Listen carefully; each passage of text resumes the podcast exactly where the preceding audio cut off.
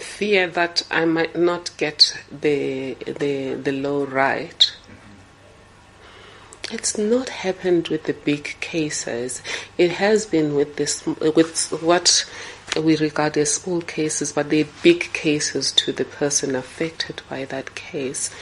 Uh, where I have to make a decision that has never been made before, and then I have to wait and see if government uh, is going to agree with me on, on, on that decision. And uh, they, they, they called it justice case is one of those.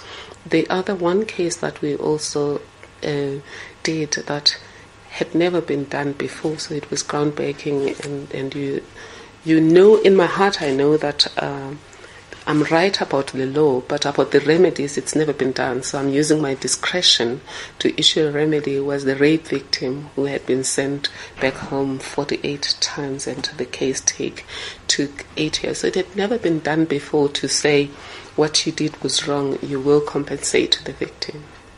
And um, so it had been done in other countries. They've got what they call sorry money. But it, it, it was the first time it was done in this country to say it's not compensation, but it's consolation. In other words, you're not play, putting the person exactly where they should have been if you hadn't done the wrong thing, but you are practicing restorative justice of some sort and um, uh, repairing a bit of the damage, but more than anything else, saying you're sorry for what happened, and that was the rape victim.